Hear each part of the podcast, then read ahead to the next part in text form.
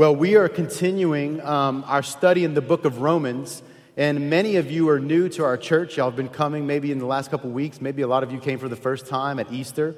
And we took a couple of weeks off, but we are actually studying the book of Romans. And just to let you guys know, we have uh, one of the things that our pastor is just passionate about is making sure that we teach our church through the Word of God, make sure that we're teaching the correct doctrine, not skipping around and just doing topics. And so we have been studying through Romans, and today we're going to be in chapter 5 of Romans. But just to let you know, if you're new, um, Pastor has provided these uh, and, our, and our staff has provided these little books. It's the whole book of Romans, and there's notes in there where you can take notes and stuff. And if you're new, uh, we have these. They're free of charge. They're in our bookstore. You can get them out in the lobbies. You can pick one up and just follow along. We still have 11 chapters to go after today, so we'll be in Romans for a little while.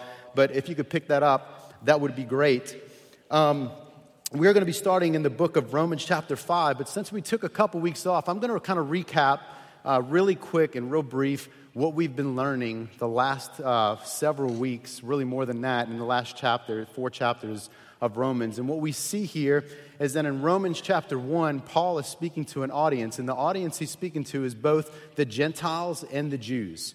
And why that's important is because you have the Jews, which is God people, and they thought they were the religious elite. They thought maybe the word of God was only for them. But then Paul comes, he says that is not just for the Jews, but it's also for the Gentiles, which covers every single person in here today.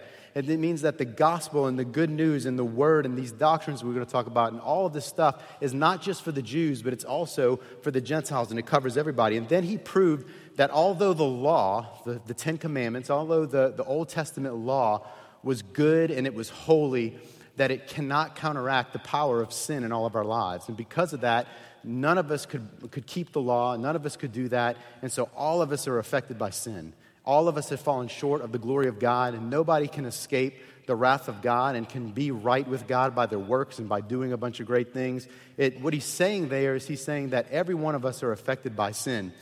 But the good news is what we celebrated the last two weeks, right? That Jesus Christ came in the flesh, lived a sinless life, and then he died a sinner's death. But not only he died, but he rose again, defeating death, hell, and the grave. And because of Jesus, all of us can be saved. We can now be reconciled to God.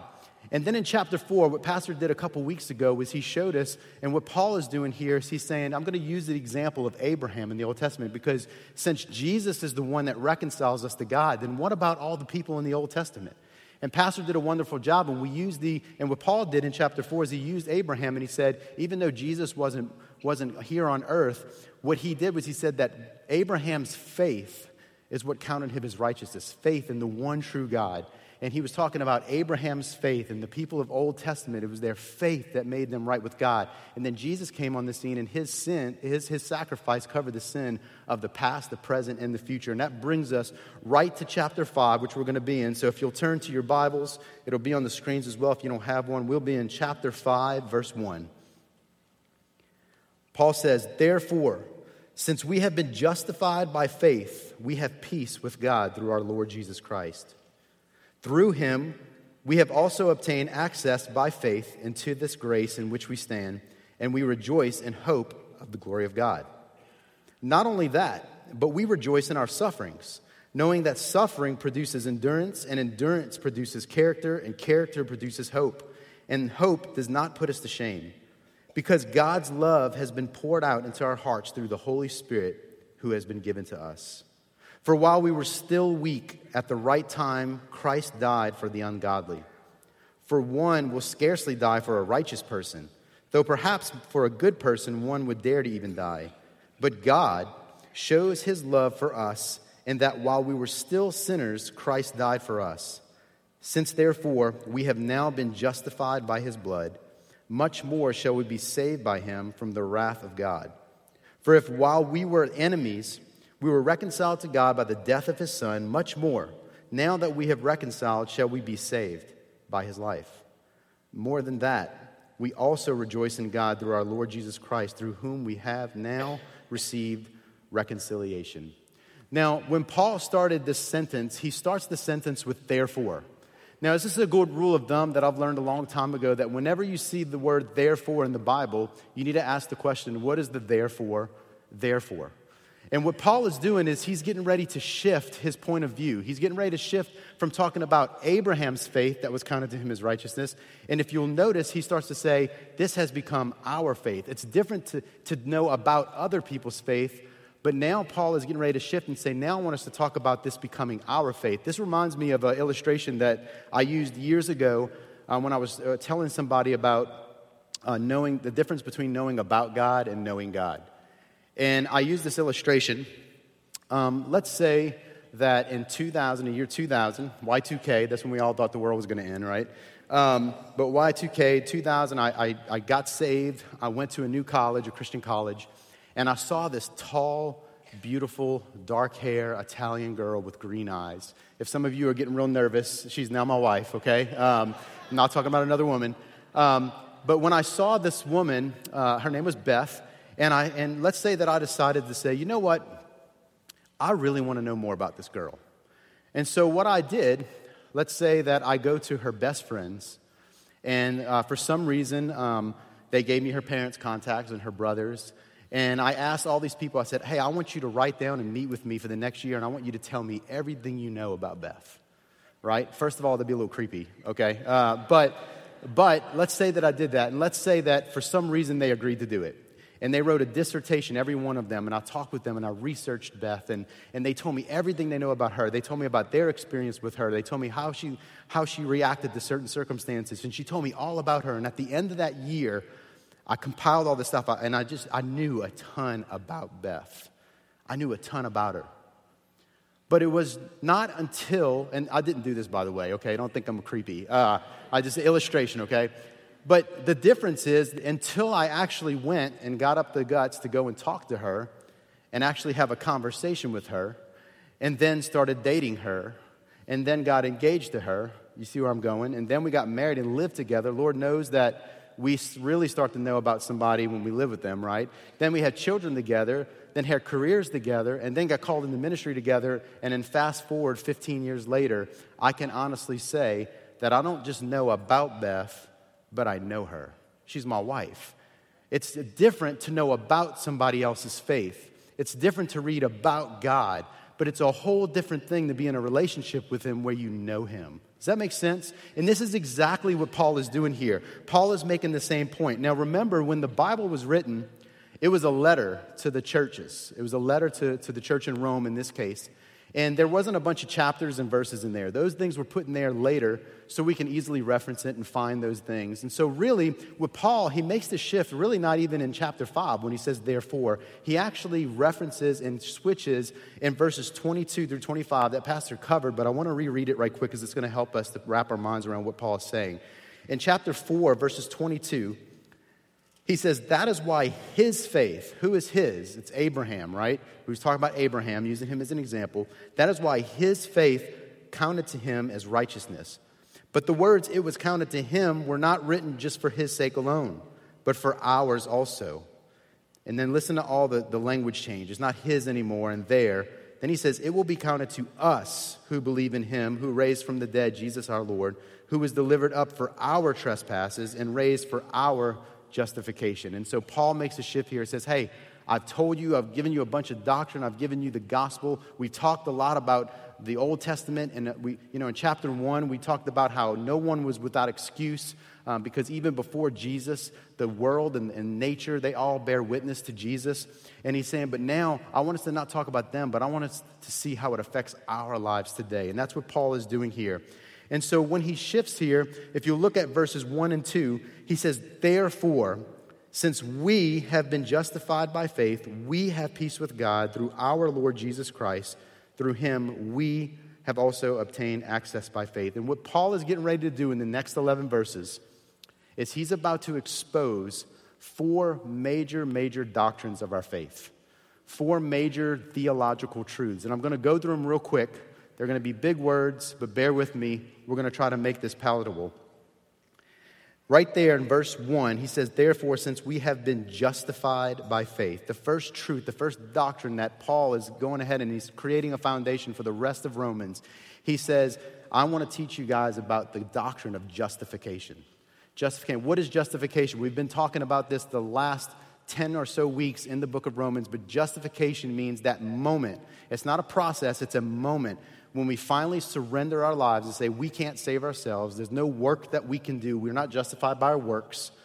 But justification means that point where we finally surrender and we say, Jesus, I need you. I'm in need of a Savior. I believe you died on the cross and rose from the dead for my sin. And the minute that we believe, Jesus justifies us because of his blood. We are justified. We are made right with God. Another word is righteous. So that's the first doctrine. And why is that so important? What are we justified from? The next doctrine he's going to talk about is the doctrine of condemnation or the theological truth of condemnation. Look down at verse 9. It says, Since therefore we have now been justified, that's that, that justification again, by his blood, much more shall we be saved by him from the wrath of God. For if while we were enemies, we were reconciled to God by the death of his son. And so, what Paul is saying here is everybody, by the time they were born to the time that we're justified, he says, we are, uh, before we're justified, we're under condemnation. All that word means, uh, the word cone, you know, and, in, in uh, I'm going to mess this up, but in Spanish, cone means with, right? Chili con carne, chili with meat, right? So, um, and so uh, he's saying, yes, Lord. So, the word condemnation means with damnation. It means that we're not justified with God, that we're living under the condemnation, the wrath of God, because we have not been reconciled with our sin. We've fallen short, and, and that is the doctrine of condemnation. We'll get a little bit more in depth in a minute. And then the next thing he says, if you look back at verse 2, it says, In which we stand and we rejoice in the hope of the glory. What does he talk about, the hope of glory? This is a doctrine or a theological truth called glorification um, glorification. This means that when we die, unless Jesus comes back, when we die, that we will be given as believers in Christ our glorified bodies, which means that we'll have no more sickness, no more pain, we'll be reconciled, we'll be with Jesus forever, no more cancer, none of that stuff, that we're going to be glorified in our bodies. And then the last doctrinal truth, the last uh, theological truth that he says, look at verses 3 through 5. He says, Not only that, but we rejoice in our sufferings knowing that suffering produces endurance, and endurance produces character, and character produces hope. There's a process here. And hope does not put us to shame because God's love has been poured out on our hearts through the Holy Spirit who has been given to us. So, here, the last doctrine that Paul starts saying is he talks about a process that we call sanctification. Sanctification. Now, let me pause for a minute. I just threw out four big words justification, condemnation, glorification, and sanctification. And some of you might be thinking, what in the world does this guy talk about? Where's Pastor Noe? All right? And so these are some big doctrinal, theological words. And see, Noe, Pastor Noe can get away with this because he's just got so much swag. He can say, he can say propitiation or tetelestai, and we're like, yeah. We're like, man, he's just, he's just got it, man. He can bring it. He, no, in all seriousness, he has an awesome anointing where he can take very complex theological things and he can make it just make sense. And then you get the white round guy up here saying justify and sanctification, and y'all like, I'm going to pull out my Urbanspoon app on my phone and figure out where I'm going to eat and glaze over. Um, so I'm going to try my best uh, to be like Pastor Noe and make this where we can understand it. But with all joking aside, um, we have, as much as we have a God that just loves us, we have an enemy of our soul. You all all believe that, right? We have the enemy called the devil and Satan and his demons, and his goal is to destroy our lives. We are in a spiritual battle, whether we like it or not. We're in a spiritual battle. And what Paul is saying is, he's saying this is so important for you to understand correct doctrine and right theology because this is actually how you fight the enemy in your life. I want you to look at something else um, that Paul wrote in another letter in First, uh, no, I'm sorry, Second Corinthians, the church in Corinth. And this is what Paul says about doctrine, and this is what he says. He says, For though we walk in the flesh, or, the, or in this world, we are not waging war according to the flesh. For the weapons of our warfare are not of the flesh or of this world, but have divine power to destroy strongholds. We destroy arguments, listen to this, and every lofty opinion raised against the knowledge of God. And we take every thought captive to obey Christ. And this is why it is so important for us to understand theology and us not glaze over when we hear these big words because what Paul is saying here is he's saying you're in a spiritual battle.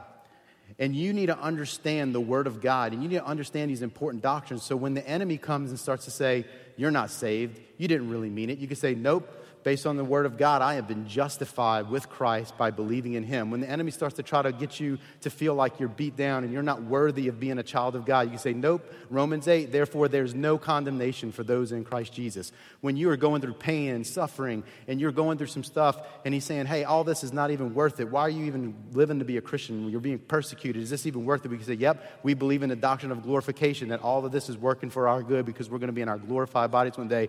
And this is how we battle the enemy. That makes sense? This is how we battle the enemy. It's important for us to know that. And so, what I'm going to do in a minute is I'm going to try to take these four big giant words. There's no way we can do a whole series on just these four, each word. I'm going to take these four words and try my best to make this a, a foundational piece where we can understand it, how it, what it has to do with our life. And it'll be a foundation for everything that we preach through for the next 11 chapters of Romans, okay? And so I want you to picture your life. They're to throw a, uh, um, a graphic up there. And I want everybody to put your name right there Perry's life, right? Every one of us will experience these three things at least. There's been a time you were born, right? You're all here breathing, listening to me. There's a time that we are born, okay? There's a time that we're all gonna die. It's inevitable, um, unless Jesus comes back soon. But even if Jesus comes back, we're gonna die to our flesh, right? And then we're gonna spend an eternity somewhere. Okay? We can all relate to that. Every single one of us, these are three points in our lives that you could take to the bank. we have been born. One day we're going to die and we're going to spend an eternity with, uh, forever. So let's go over the first doctrine justification. The minute that you put your faith in Jesus Christ, and this is so important for you to believe because we see people, even in our church and other churches we visit, we see people walk the aisle every week getting resaved. And that's because you really don't understand the doctrine of, ju- uh, of justification that the minute you believe in Jesus Christ, the minute that you put your faith in Him, you have been justified. That you are made right, you are saved from your past, present, and future sins. Okay, so why do I still wrestle with sin? We'll get there in a minute. But every one of us, right at that point in our life, whatever it is, if, whether we're five years old or whether we're 59 years old or whether we're 99 years old, at that point when you put your faith in Jesus Christ, you have been justified. You are made right with God. Make sense? So that is justification. Let's go to the next one. Justify from what? Condemnation. The next uh, doctrine, condemnation. Condemnation is that point, that line between when you were born and when you were justified. That is the t- very moment that you were justified. That means you are no longer under condemnation. We'll see this in Romans chapter 8 when we get there. But Paul says, therefore, there is no more condemnation for those in Christ Jesus. And the sad part is that if somebody lives their entire life and they've never been justified with God, then that means that they live under the condemnation for all of eternity. And that's why at this church we believe that the gospel is so such good news. It's not that you have to do all this work. It's not that you have to have perfect attendance at church. It's not that you have to do all that stuff. It's that man, you just need to put your faith in Jesus and then make sure that you're not under the condemnation anymore. That you get to spend eternity with God. So that's condemnation. The next doctrine uh, we call it glorification, and that is when you die. If you've been justified with Christ, that means that when you die and for all eternity, we're going to be in our glorified bodies. No more love handles, right? No more dentists. If you're a dentist in a room, I'm sorry, but I hate going to you. All right? Um, but seriously, no more sickness, no more pain, no more losing a loved one, no more, no more tears, no more depression, no more wanting, no more unfulfilled relationships. We're going to be made perfect. And that is the hope of the glory of God that one day when we die, we have this hope to look forward to, that we we have purpose in our life now, that one day when we die, we're going to be glorified. Does that make sense? So, justification, we're no longer under condemnation. And then one day when we die, we'll be glorified. That's the glorification. But this is the one I want to camp out on. It's the last doctrine, and we call this sanctification. And it is the line between when you are justified with Christ and when you are glorified in death. With the, there's this process of sanctification. I want you guys to read again verses 3 through 5. Paul says, I've given you the Holy Spirit. Uh, the Lord has given you the Holy Spirit to help you now to live differently. And listen how different this is, how different and other this is from what the world tells us. Paul says, not only that, but we rejoice in our sufferings. Who in the world rejoices in their sufferings? Have you ever seen that? In fact, we saw it this week. Um, Ron Estes and Renee Estes, they lost a son, a young son, uh, this past week. Some of you know them. And we went to the memorial service. And they were hurting. And I mean, they lost a young son, his, his wife, they've only been married about a year and a half, lost her husband in a tragic wreck, uh, helicopter accident. And, and man, they were, they were going through a lot of pain. They missed their son. It hurt, right? We're not dismissing that. But we, this, we just saw something that was so Holy Spirit um, and just so other than what the world does. I've been to a lot of funerals. This funeral, and this, it wasn't even a funeral, it was a celebration of life. They were rejoicing that he's now in his glorified body. They were rejoicing that, that, that he knew Jesus. They were rejoicing in the life that he lived. And they were doing exactly what Paul said that we can do. It seems impossible, but he says, now that we have been justified, now, not only that, but we rejoice in our sufferings, knowing that the suffering produces endurance. Endurance produces character. Character produces hope, and hope does not put us to shame. And what he's saying here is that this process of sanctification is a process. See, many of us, we want to go straight from justification to glorification, right? And we, we deal with a lot of people that just gave their life to Christ. They didn't grow up in church. They don't know all these fancy words. They don't know that. And they give their lives to Christ and they feel the weight of sin just lifted off their shoulders. You all know what I'm talking about if you know Christ. The weight's been lifted off. And they think that they're just going to be in this glorified body and never struggle with sin. And then next week, they struggle with sin and they're totally defeated. They don't understand this doctrine. And we, and we work with them. We say, hey, your sins are forgiven, but now you're in this process. You've just entered into this process called sanctification. That's just a fancy word that means that we're becoming more and more like Christ. That God is actually doing things in our lives through the trials, through the pain, through the relationships, all that stuff. He's actually using that in our life to make us more like Christ. Um, I, I, brought two rocks. Y'all probably wondering this whole time what in the world he's doing with these rocks. Um, I don't know if you realize this, but I'll get to that in a minute. Rocks are real jagged. They're usually a part of a mountain. They get kind of chipped off, they fall down. And this is what a normal rock looks like. And there's a song that Beth, my wife, sings. Uh, I almost had her sing it, but then I would have been a total disaster and not been able to finish preaching because it's one of my favorite songs. And it's called River God. We don't believe in river gods, it's, it's, an it's allegory, okay? Um, but the song talks about the stone that's jagged and it's rough and it's, it doesn't have any shape to it. It's just a rugged kind of stone. And these stones, a lot of times, fall in these rivers. And over time, as the river rushes by, the cold river, nonstop river, rushing by, rushing by, and it's knocking off these rough edges. And what it's doing in the song that she sings is talking about that the river is like God in this sanctification process. And it's cold and it hurts when our rough edges are popped off and, and it hurts. But as that river is just rushing by and as life is happening, that over time, over years, it becomes a very smooth river stone. Like these weren't created like this, they didn't just appear round and smooth. These are usually rocks that were in water that over time the water is rushing by. And that's the process of sanctification. See, some of you, you've given your lives to Christ and you're, and, and, and, and, you're going through trials and you're going through pain and you're going through this and you're like, is this even worth it? I thought I got saved. I thought I didn't have to go through this. Well, the, the bad part is this process of sanctification means that we still live in a broken world. We still live in a world where there's sin. We still sin ourselves.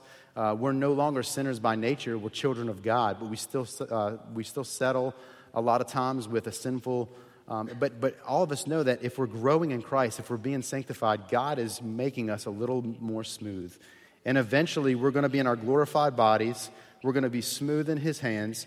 And what He's saying is, hey, I want you to understand what sanctification is because now, when you go through a trial in your life, now you can have purpose to the trial. Now, when there's pain in your life, there's actually purpose to it. See, when you're living under condemnation, when things happen in your life, there's no purpose. There's no purpose to your relationship, so you go from one relationship to the next. There's no purpose in your pain, so you're just doing everything you can to numb the pain and to get out of it. There's no purpose to even your relationships. There's no purpose to the, the suffering, and so you do everything you can to numb that suffering. But when you're being sanctified, once you've been justified, God gives us purpose to everything we're going through. He even gives us purpose in our success. I remember when I was in college that I had everything that really the world told you you needed to have in order to be happy. I had, I was popular. I was in college. Uh, you know, I, I, didn't really have a lot of money, but I was surrounded by very wealthy people. Um, I had a new car, had a pretty girlfriend, all that stuff, but I was still empty. And I was just going from the next high to the next high and then let down into the next high and to the next high. And what I realized was I had no purpose to anything that I was going through. But when I met Christ and when I gave my life to Christ, God started to give me purpose in everything I went through. I remember in the couple years into marriage, Beth and I had a really, really rough time in our marriage. And I remember, man, if we didn't have purpose, we wouldn't have made it. But I, we had purpose. We had a hope that God could bring us through things. We had, when I was uh, suffering with depression for about six months and anxiety through a cancer scare, man, there was purpose in it. God used that to mold me and chip me away, and He used it so I can be a better minister to people that are going through those things.